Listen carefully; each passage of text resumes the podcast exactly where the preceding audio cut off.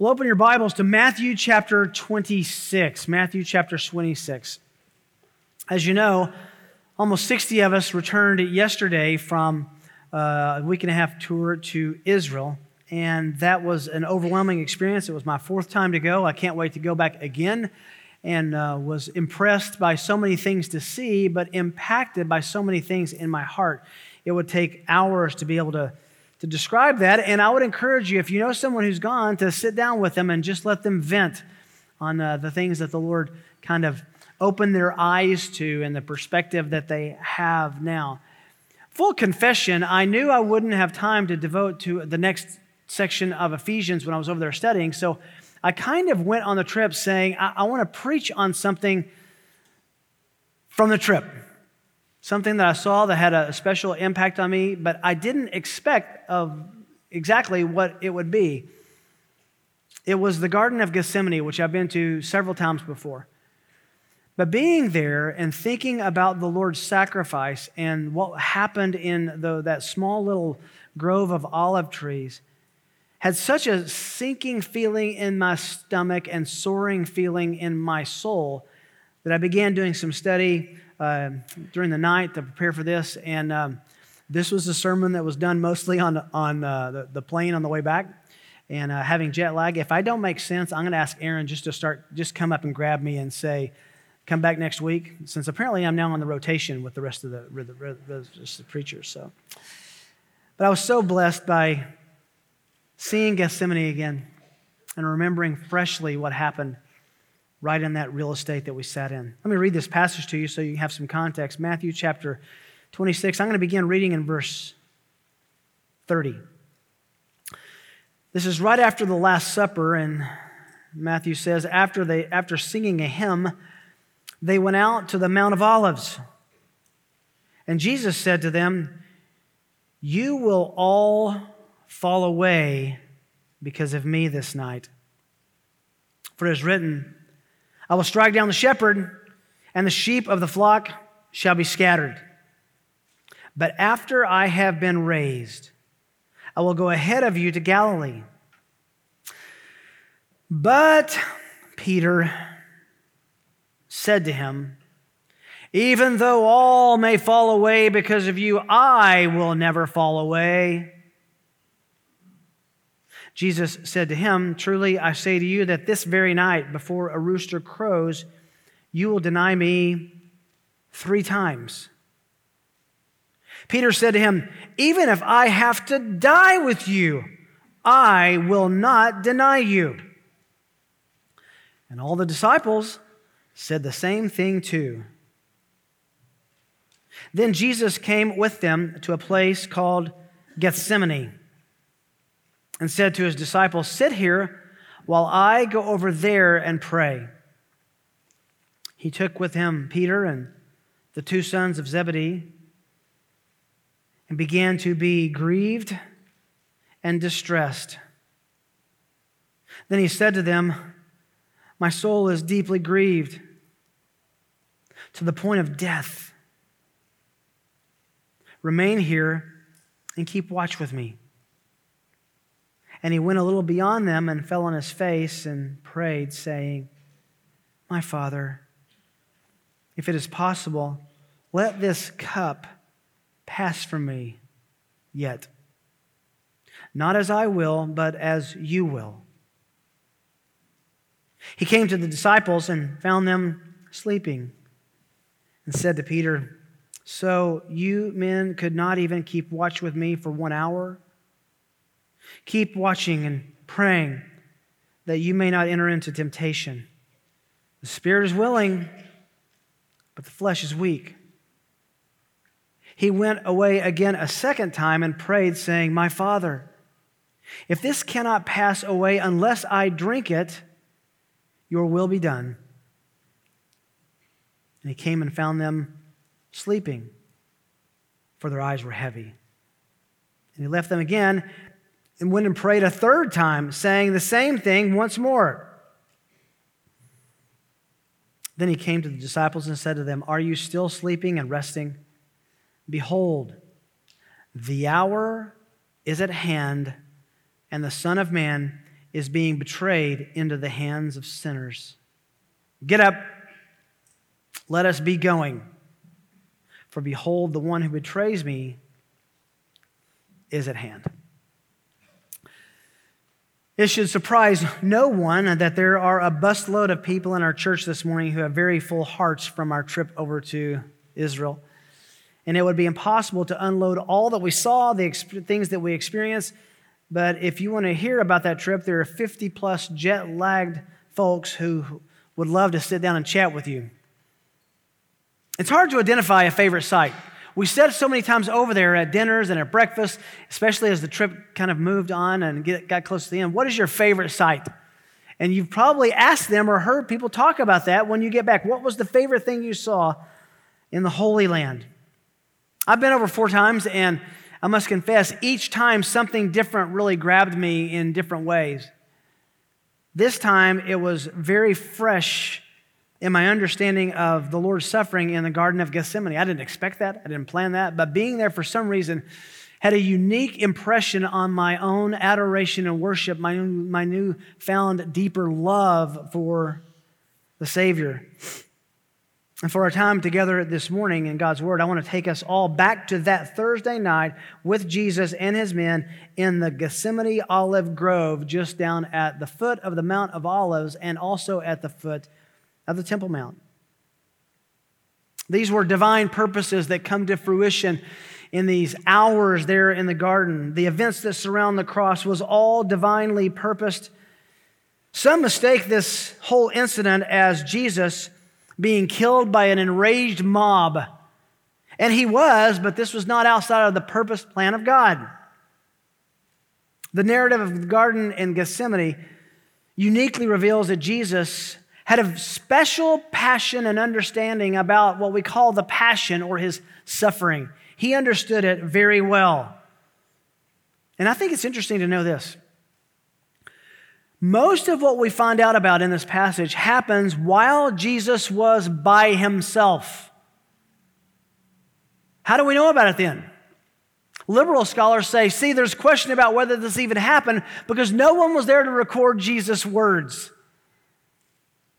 Well, my understanding of this is that in the 40 days after the resurrection, Jesus had plenty of time to tell the disciples many things, and I think one of them was, Men, you remember the garden? I need to tell you what happened out of your sight and beyond your hearing. At some point between the resurrection and the ascension, Jesus has many lessons for these men, many different points. But what I want to ask this morning is a little different than I have been asked already this morning since returning from Israel last night, and you will probably ask and hear asked. We say, What meant so much? What meant something to you when you were there? Good question. For me, it was the garden. For some, it was the, uh, the Sea of Galilee, and for some, it was out up on Arbel. And there's a lot of different meanings that really attach themselves to our hearts. And that's a good question to ask, and I think it's an important and an appropriate question to ask. But I want to ask another question this morning. As we look together with Jesus in the garden, I don't want to ask what that meant to us. But I want to look at this garden narrative and ask and answer what did it mean to him? What did the garden experience mean as Jesus' humanity was on full display? But so was his deity. Sometimes we like to bifurcate and chop up Jesus and say, well, he was acting in his humanity there and in his deity there. He was always acting in both. But sometimes we get a glimpse of his humanity a little more clearly and a glimpse of his deity a little more clearly. This is a glimpse of his humanity, but he was no less God during these events. We see an incredible display of his humanity here we get to see a side of Jesus that's nowhere else expressed in all the New Testament. This is unique. The disciples have never seen Jesus like this before. It's been a busy week for the Lord. On Friday, they arrive in Bethany. They kind of set up base camp, probably at Mary and Martha and Lazarus' place. Saturday is the Sabbath with all of the attendant rest and feasts and enjoyment that they would have had. Sunday is the triumphal entry. We were able to walk down the path that Jesus walked. actually rode on that donkey to enter the temple. On Monday, things turn and he cleanses the temple, and now the hostility begins. Tuesday, he debates all day with the council. In the evening, he has a private meeting with the disciples. Wednesday is interesting because we know nothing about what happened on Wednesday. It was silent. And my own speculation about that is that's the Lord's circling his men up and even circling his heart up to prepare for what was happening in the next few hours. Thursday was preparation for the Passover and then Passover celebration that evening. Friday morning or Thursday night, we don't know exactly the time, he's arrested. Goes through six trials, three Jewish and three Roman. Then he's crucified. He's on the cross by 9 a.m. on Friday. Saturday, he's in the grave, he's dead. And then Sunday, he rises. But this experience of the Lord in the garden, tucked in the middle of this whole narrative, in Thursday night late or Friday morning very early in the wee hours, is where I think we can find the answer we're looking for of what did this whole suffering mean to him? Some have called this encounter in the garden the holy of holies of our Lord's life. G. Campbell Morgan writes No man can rightly expound such a passage as this. It is the subject for prayerful, heartbroken meditation. John MacArthur writes As we look into our Lord's last night before death, we can grasp what it we can grasp what we can of the sacredness of this powerful moment in his life and ministry, but we realize that no amount of study or insight can give any more than a glimpse of the divine human agony he experienced there. End quote. As I said, this was new for the disciples. They have seen much about Jesus in many different contexts. They have never seen him like this overwhelmed with tsunami like waves of grief. According to John chapter 18, verse 2, the garden was a place the disciples met often, which would have made it an easy target for Judas to bring the, the arresters to. This is where Jesus took his men to pray. And having been there, we were able to go over to a little side part of the garden that was private and spend a few moments there uh, last week you can see where that would have been just such a sweet place without the sound of cars, just among the olive trees. By the way, some of those trees there are over 2,000 years old. They would have been there in the garden when Jesus was there. He told his disciples two days earlier the Passover is coming, and the Son of Man at the Passover is going to be delivered up for crucifixion in 26, verse 2. And just a few months earlier than this passage, he told them they would all fall away. And Peter protested. They had to know this was a crisis point in the life of our Lord. They had been with him all week, where he was hailed as the king at the first of the week, and it progressively gets worse as he says what the kingdom residents are really to be like. Some of the crowd, I would say probably most of the crowd, loved him and followed him which is why Jesus says when they come to arrest him, Why did you come with it at night? Why didn't you come during the day? When I was at the temple, you could have easily tackled me and taken care of me then, but I think they were afraid of the crowds. And here in Matthew 26, two gardens meet. The Garden of Eden in Genesis 3:15, where we're told that Jesus would be bruised, the Messiah would be bruised on the heel by a stroke from a serpent, but the, stroke, the serpent will be crushed by the heel of the Savior. And that meets in the Garden of Gethsemane. Two gardens come together. This text has been the object of much derision. As I said, many liberals say we don't, they can't be true, because, or at least trustworthy, because the only person who knew these things was Jesus. I think he could have taken care of telling the disciples later. And again, the most common question I've asked or been asked, asked and been asked is what was so meaningful to you about the sights that we, we saw, the experience? And that's a great question to ask, but here in the next few minutes, I want to ask about this one encounter, this one incident, this one amazing sight that we sat at, some of us wept at in the Garden of Gethsemane, and answer the question what did it mean to him? So let's just answer it with three very brief answers. What did Jesus' sufferings mean to him? After this garden, we don't get a good glimpse. We just see from the outside. This we see from the Lord's own perspective that he shared with the disciples what happened. The first thing it meant to him is this human abandonment. Human abandonment.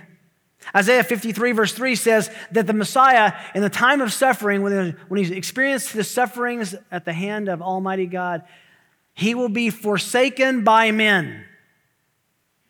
This is when that happens. I don't think it's so much the crowds. I don't even think it's the Jewish leaders. I think it's that he was forsaken by those who knew him best and loved him most. He was forsaken. Go back to the context, verse 30. After singing hymn, after the Last Supper, they went out to the Mount of Olives, probably just a few hundred yards. They were in what we think is the upper room, and they traversed through the city, came down the, the slope of the Temple Mount, and crossed the Kidron Creek or the Kidron Valley into this grove of of olives. It's just all over that mount. That's why it's called the Mount of Olives. Jesus said to them, You will all fall away because of me. This very night, for it's written, I will strike down the shepherd. Sheep of the flock will be scattered. But I've been, after I've been raised, I will go ahead of you into Galilee. The garden, as I said, follows the Last Supper. And they were not prepared for being told that they were all going to scatter. That's a, an exact quotation of Zechariah chapter 13, verse 7. I will strike the shepherd, and the sheep will flee, God says.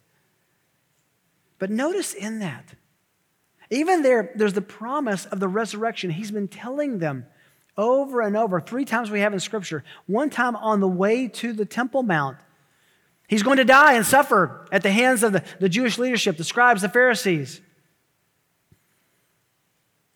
I'm going to die. But verse 32 after I have been raised, where? From the dead, I will go ahead of you to Galilee. Verse 33, but but Peter, those two words, but Peter, you could you could do a whole sermon series on those two words. Because but Peter follows a lot of things. But Peter said to him, Though all may fall away because of you, I, I I'm different. I will never fail. You are the Christ, the Son of the living God, he says in Caesarea Philippi. You are the Son of God, meaning your deity. And here's Peter correcting God. Oh, no, no, no. I know you said we'll all fall away, but you must mean those guys because it's not me. He protests. He's not intimidated by the living word of God or the written word of God. Zechariah or Jesus. He just insists that he's the exception. Extreme arrogance and also extreme love. Can you see that too? RVG Tasker says Peter insists that he will be an exception to the universal defection of the apostles predicted by Jesus. Never will he be found devoid of faith and courage.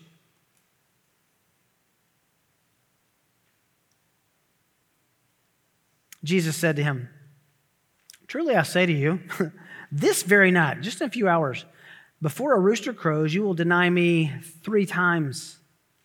Peter doubles down. Even if I have to die with you, I will not deny you. All, and this is important, all the disciples said the same thing too. He's not going to be the only hero. We want to jump in on that too. In the midst of this emotional and spiritual turmoil that Jesus is experiencing, he wants the company of men to be with him. All the disciples, Jesus said, Come with me to a place. Come with me. Be with me. He and his inner, disciples enter the probably out the eastern gate, walk down the road, cross the Kidron Brook, off a path leading to the Mount of Olives in a grove called Gethsemane. The word means oil press. There are probably some presses there from that mountain that was covered with olives that they bring down there and process the olive oil. It was a favorite spot of Jesus, as I said, from John 18. Jesus does something different, some interesting. At the beginning of the grove, he leaves eight of the disciples. There are only 11. Judas has departed. We'll see him in a minute. He leaves eight at the entrance, and then he goes deeper in with three of them Peter, James, and John. Verse 37. He took with him Peter and the two sons of Zebedee. We know that's Peter and James and John. These three men, wow, these three men, they saw so much. They were the three that he took up on the Mount of Transfiguration when he was transformed in front of them. They were the three that were taken in the inner court of Jairus' daughter when he raised the little girl from the dead. These were special men. These was, this was his inner circle, his best friends, as it were. And they are called here to share not only in the prophecy about his death, but preparation for his death, and they would fail miserably at that. William Hendriksen says that Jesus would take some of his disciples into the grove is not strange. Being human himself, he stood in need of food, drink, clothing, shelter, and sleep, but also in need of human fellowship. He needed these men, and I love this, but even more, they needed him. But at this moment, he's all alone. Leaves the eight, leaves the three. He goes back and is by himself human abandonment, forsaken of men. This is the prophecy. Second, what did it mean to him? Divine judgment. The garden meant divine judgment. In the middle of verse 37, and he began to be grieved and distressed. We don't have the ability to really comprehend the depth of Jesus' agony as sinless incarnate God I believe he was able to perceive the horror of sin in ways that you and I never could because of his holiness. He also had the ability to feel the human side of anticipating the suffering in a way that no human could. He knew exactly what was about to happen. And we have two words here. He was grieved and he was distressed. Mark actually adds a third word. Ademaneo, terribly distressed, crushed with anguish. Sometimes this is used of slaves who are taken away who feel homesick. Greek scholar C.B. Cranfield says, an anxiety from which there was no escaping and in which he saw no help and no comfort. Grieved and distressed, perilupos deeply grieved, overwhelmed with sorrow. Mark adds a third word that means being in the grip of a shuddering horror in the face of the dreadful prospect before him. Several years ago, I read an intriguing book about the, the 12 day hunt for Lincoln's assassin. And at the end of this uh, uh, narrative, you know that they catch his assassin, they also catch the accomplices, they hang them all together. And the author talks about there were men and women as a part of this, uh, these accomplices. The author describes those who are around them looking into the faces before they put the hoods on these men and women who are about to, to die. And he describes the utter horror on their face because of what was before them. That's this times divine infinity. Jesus knows his death is imminent. Again, by nine o'clock in the morning, he's going to be on the cross. But I don't think he's so much contemplating the fierceness of the physical suffering. Rather, as we'll see these, these three prayers, the abandonment of the Father, the divine judgment that lays on him. One Puritan preacher wrote this Jesus came to be with his Father in the garden for an interlude before his betrayal, but found hell rather than heaven opened up before him. And he staggered. Why all the sorrow? Why all the pain? Was it because he knew Judas was approaching? Was it because he was painfully aware that Peter was about to betray him along with the other men? Was it because the Sanhedrin were about to condemn him? Was it because Pilate would sentence him? Was it because his enemies would ridicule him, soldiers mock him, Romans scourge him? Was it because his disciples would forsake him and people turn on him? His mother was about to watch him die in front of her very eyes. Was it because he would be beaten with fists, beaten with rods, have flesh ripped from his back, sharp tipped whips, beaten with a crown of, beaten with a, a whip that would have exposed internal organs? Was it because he would have a crown of three inch thorns pounded into his head? Was it because his hands and his feet would be nailed to a cross and suffer the agonizing, torturous, humiliating suffering of hanging on that cross? He was human, so yes, part of that, but more.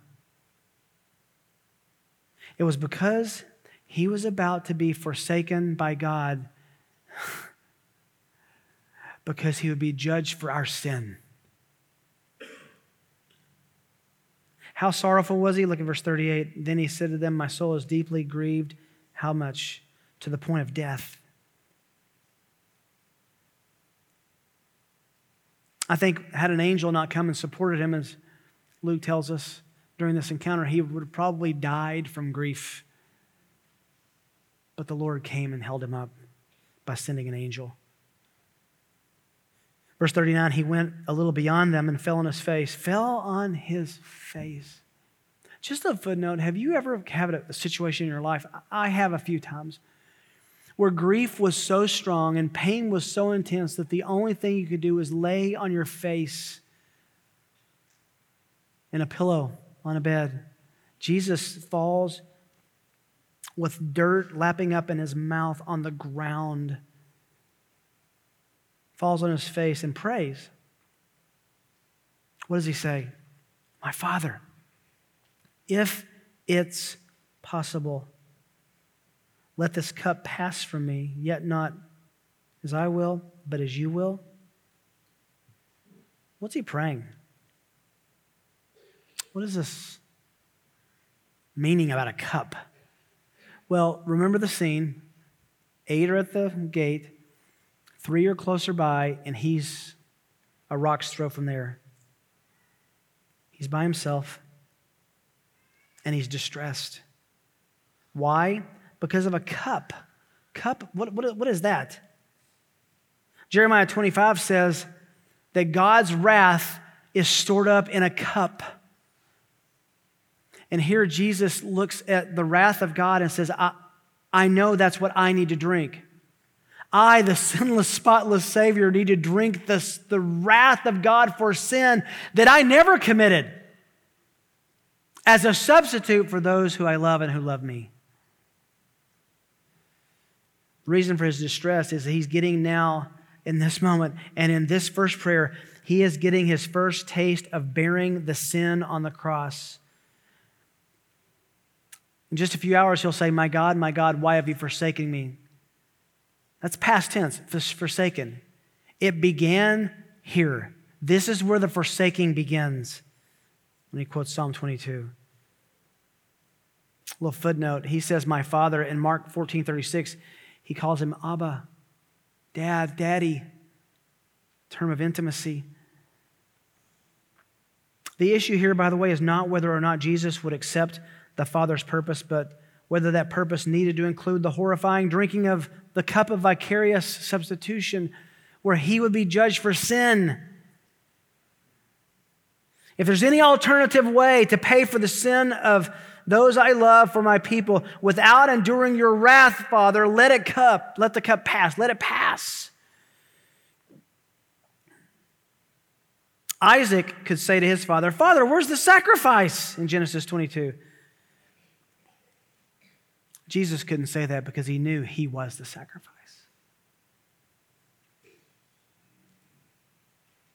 Drinking this cup. Howard, excuse me, William Hendriksen says, Jesus now prays that the cup be spared from him, that it pass him by. The completely sinless, in fact, exemplary nature of the prayer appears from the fact that the main clause, if it is possible, which in turn is elucidated by the words, Nevertheless, not as I will, but you. Jesus is submitting himself entirely to the will of God the Father. End quote. Helps us understand and answer the question who killed Jesus? There's a lot of correct answers to that, actually. The Romans nailed him to the cross, they, they were responsible. The Jewish leadership, the Sanhedrin, the council of the elders, they, they condemned him. They're possible. The people yelled, Crucify him. They're, they're responsible. You and me bearing sin that he paid for, we're responsible. But ultimately, Jesus didn't ask us about getting out of this another way, another possibility, a way around it. He didn't ask the Romans, he didn't ask the Sanhedrin, he asked the Father. Why? Because Isaiah 53 says it pleased the Father to crush the Son. That's why. As much as he shrank back in his human nature from this cup, he did not shrink back from any thought of disobeying the will of God. The most just person in the universe was about to be subjected to the ultimate injustice of mankind. He would be vilified, defrauded in the petty courts of sinful, bitter, spiteful, jealous, lying men, all in the name of God. He would be so identified with sin that the hosts of heaven would restrain themselves from coming to his rescue. Hebrews 2 9 says he came to taste death and rejection from God for everyone. And at this point, by the way, Luke adds that an angel comes at this point as an answer to his prayer, I think, to support him. This is specifically spoken of in Hebrews 5. In the days of his flesh, he offered up both prayers and supplications with loud crying and tears to the one who's able to save him from death. And he was heard because of his piety. I mean, think about this. It's just mind numbing. He had provided justice but was given injustice. He had been so kind, but was treated with unrelenting meanness. He was so gentle, but he was now given torture. He had demonstrated humility, but was mocked by proud men. He'd given healing, but was now given pain. He'd offered heaven, but was now experiencing the powers of hell. The author of life was now to suffer an undeserved, ignoble death. In this cup was the reality that the judgment would make him forsaken by God. He was silent about all these sufferings specifically until a few hours later when he cries out on the cross, My God, my God, why have you, why have you forsaken me? Quoting David in Psalm 22. Campbell Morgan writes, my God, my God, why have you forsaken me? That is hell. No other human being has ever been God forsaken in this life. Man, by his own act, alienated himself from God, but God never left him. He brooded over him with infinite patience and pity and took him back into his heart at the moment of the fall in virtue that the mystery of Calvary, which lay within the determinative counsel and foreknowledge of God long before it's outworking in the history of, of the race. Hell is being separated from God. And so when he says, Why have you forsaken me? He endured the torture of hell, the punishment of hell for those who would believe. Later, by the way, we find out that verse 53 and 54 that Jesus had, I don't know, 80,000 or so angels at his disposal. And I often think in my sanctified imagination what that view in heaven would might have looked like.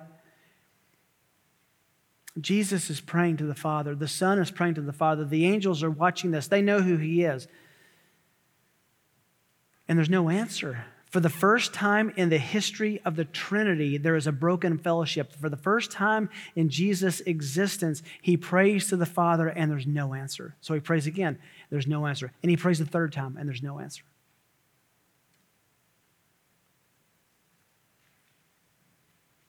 I think those angels could have been with their toes curled over the portal of heaven and their hands on their the handles of their swords ready to go and defend the Son. And they look at the Father, and there's no rescue.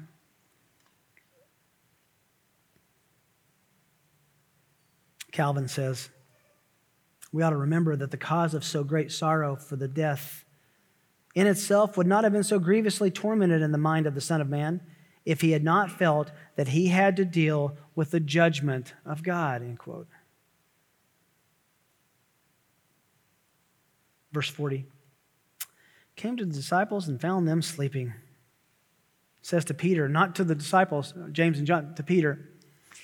So you men could not keep watch with me for one hour. This always convicts me about my prayer life because Jesus looks at them and says, You guys couldn't even pray for an hour? Like, that's a short amount of time. I mean, I was just gone an hour and you couldn't pray that whole time? Before we get too hard on the disciples, remember they too have had a tough week, probably sleepless nights. They don't have the omniscient foreknowledge that their Lord does. They fell asleep praying. Have you ever fallen asleep praying? I have. Now, let's be, clear. let's be clear. That, that's a good way to fall asleep. There, there, there's no better way to fall asleep than praying. But have you ever tried to be earnest in prayer and fallen asleep? I have. Verse 41 keep watching and praying that you may not enter into temptation. The spirit is willing. Wow. The spirit is willing, but the flesh is weak. Don't you have better intentions than actions? I do. What a gracious thing for Jesus to say here. I know you want to pray. I know you want to be faithful, but the flesh is weak. You're tired. Your eyes are heavy. Jesus is understanding of his friends in this horrific moment. Still a pastor, Verse 42, he went again, away again a second time and prayed, saying, My Father, if this cannot pass from me unless I drink it, your will be done. Did you hear that? If I have to drink the cup of divine judgment, your will be done. Luke, the physician, records that at this moment, the second prayer, second of three prayers, his body began to writhe in torment, and his sweat glands were insufficient in their attempt to relieve his suffering with perspiration. Subcutaneous capillaries dilated and burst. Blood begins to escape his pores along with the sweat. He comes out a third time, and you can see that his robe has blood spots from sweat. Again, he found them sleeping, for their eyes were heavy. Verse 43. Great sorrow produces results in different persons. In Jesus' case, it aroused him to awful agony and earnestness in prayer. By the way, Luke tells us that the disciples were sleeping for sorrow. I understand that. Have you ever sought escape from a heavy heart by just a nap or an overnight? Can I just sleep this off? Verse 44 He left them again and went ahead and prayed a third time, saying the same thing once more. This was divine judgment to drink the cup that you and I deserve, that you and I filled up with our sin. What did his sufferings mean to him? Human abandonment, divine judgment, and then lastly, fatal resolve. Verse 45. Then he came to the disciples and said to them, It's after the third time, Are you still sleeping? Now there's no commentary. But he says, The hour, behold, the hour is at hand. Now back to our geography lesson. If you can kind of picture this, the Temple Mount is on Mount Moriah with valleys that surround it. On the um, uh, eastern side is the slope that goes down to the Kidron Valley. It's probably during Jesus' time lined with, with uh, grapevines, which is why it makes sense on his way down. He tells them the parable of the vines. He's probably right there among them and it snaked down, the trail did, to the bottom where there's a creek, the Kidron Brook, the Kidron Creek, the Kidron Valley is that. And then it begins sloping up on the Mount of Olives. At the bottom of the Mount of Olives is this wine press called Gethsemane. That's where the garden was. Here's what's interesting to me. Behold, the hour is at hand. The Son of Man is being, is being, right now, being betrayed into the hands of sinners. Get up, let us be going. The one who betrays me is at hand. How does he know the hour is at hand? How does he know he's being how does he know he's being betrayed right then? Because it's only about 200 yards. We sat in that garden and looked up at the Temple Mount. We sat on the Temple Mount, looked down at the garden. It's very close. It would be like you guys looking up at the, the fire station out there. Jesus would have seen the mob with torches coming down the hill, Judas at the head. John says he rises up and he walks to them. Remember what he says? Who are you seeking? They said, Jesus of Nazareth. I think that was to exonerate the disciples. They said who they're seeking. And then Jesus says, just gives me chills to think about it. He says, Not I am he, he says, I am. And they fall to the ground because he just said that he was God, the great I am. He's then taken up to two sets of trials, three each. The Jewish trial, he's taken to Annas' house, who was the high priest for 16 years. He's just handed the reins over to Caiaphas, his son in law. We went to Caiaphas' palace with the group. We saw where these, this, this took place. It was a terraced Mediterranean villa with an upstairs and a downstairs. Peter's downstairs warming himself by the fire. Jesus is upstairs, he can see. We also know from John that John was up there in the room with him. After Annas says he did nothing wrong, he has him beaten, sends him to Caiaphas. Caiaphas accuses him of claiming to be the Son of God. Pretty good accusation, isn't it? He can find nothing deserving of death, so he has him beaten. Then he calls the Sanhedrin, the third part of that trial, and that he meets before them. They can find nothing to condemn him for, so they have him beaten again. Are you keeping track? They then send him over to Pilate on the other side of the Antonia fortress, just a few hundred yards away, maybe six, eight hundred yards away. They send him over to the Antonia fortress where he's tried by Pilate. Pilate says, I can't, I can't find anything wrong with him. He has him beaten and sent to Herod Herod Antipas, Herod the great son, who's then there for the, the uh, Passover to keep the peace, Herod says, well, What do I have to do with this? He can't find anything wrong with him and has him beaten again. They put bags over his head and they punch him and they say, If you're a prophet, then prophesy. Who's the one slapping you? Who's the one punching you? Third time, third part of this trial, he comes back to Pilate again and Pilate says, I can find nothing wrong with this man after having been told by his wife, there's nothing wrong with this man. So he turns him over to the crowd. He says, I'll give you a way to get him off the hook. I'll give you Jesus or I'll give you a murderer, Barabbas. And they call for Barabbas. And so then he has him scourged. Then he asks the crowd what will be done. They say, Crucify him and he lets the Romans take him not very far to be. Do you understand why he couldn't carry his cross?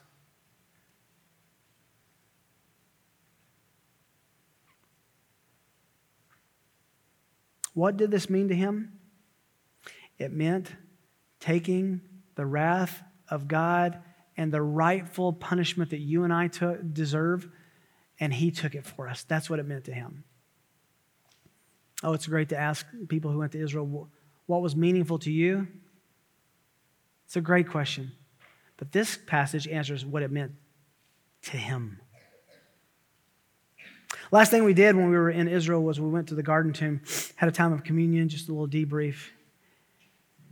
What I find interesting is that what's important to those who go to Israel and know the Savior, what's important about Israel is not what's there, but what's not. The bones of Jesus are not there, they are in his body, in heaven, at the right hand of God. For he is risen, he is risen indeed. I trust that you know him. I trust that your sins have been forgiven by his vicarious substitution for you. You can receive that granting of forgiveness by believing who he is and what he did and that he is and that he's coming again that he's alive and rose from the dead. And if you want to talk about that, don't leave church today without speaking to someone. I'm going to pray in a minute, and after I do, our prayer room will be open. The goods will be over there, Daniel and Marin. If you'd like to talk to them about anything you heard today or anything you've read in the Bible or the eternal destination of your soul, don't leave. Please, I beg you, don't leave without settling that. The long awaited cup now comes to his lips. He dies an agonist death and rises from the grave to give us hope. Let me pray. Oh, Father, what grace there is in this passage and what grace there is in our Savior.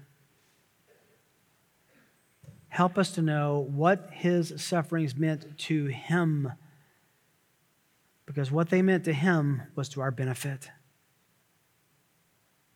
I'm grateful for our church. I'm grateful for the fellowship we enjoy with each other to encourage one another to love and to know this Lord Jesus who is alive.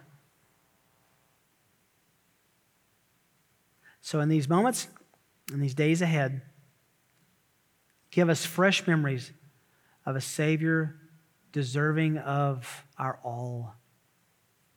In Jesus' name, amen.